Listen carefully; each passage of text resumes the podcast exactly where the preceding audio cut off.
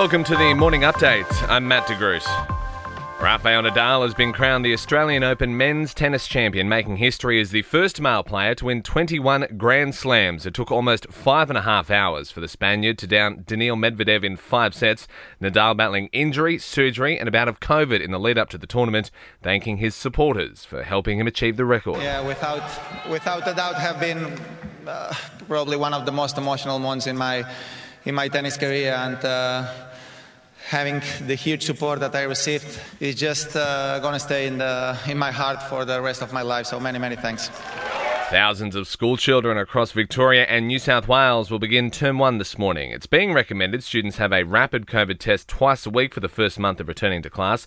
Students won't return to school in Queensland for another week.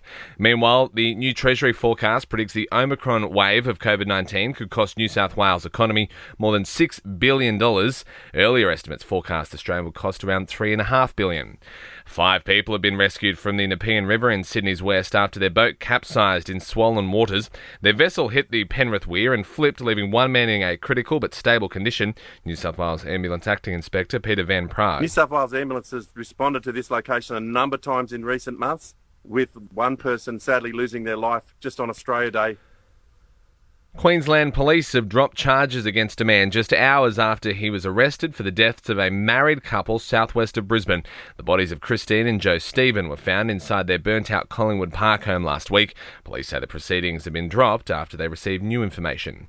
A member of the Australian Winter Olympic team has tested positive for COVID 19, has now tested negative. The team member went into isolation following their initial result and since undergone a second PCR test. They'll be subject to a final test result today. And the nation's unemployment rate is tipped to drop below 4% this year for the first time since record began. Updating sport, and there's enormous pressure on Matilda's coach Tony Gustafsson after suffering a shock 1 0 defeat to South Korea in the Asian Cup quarterfinals.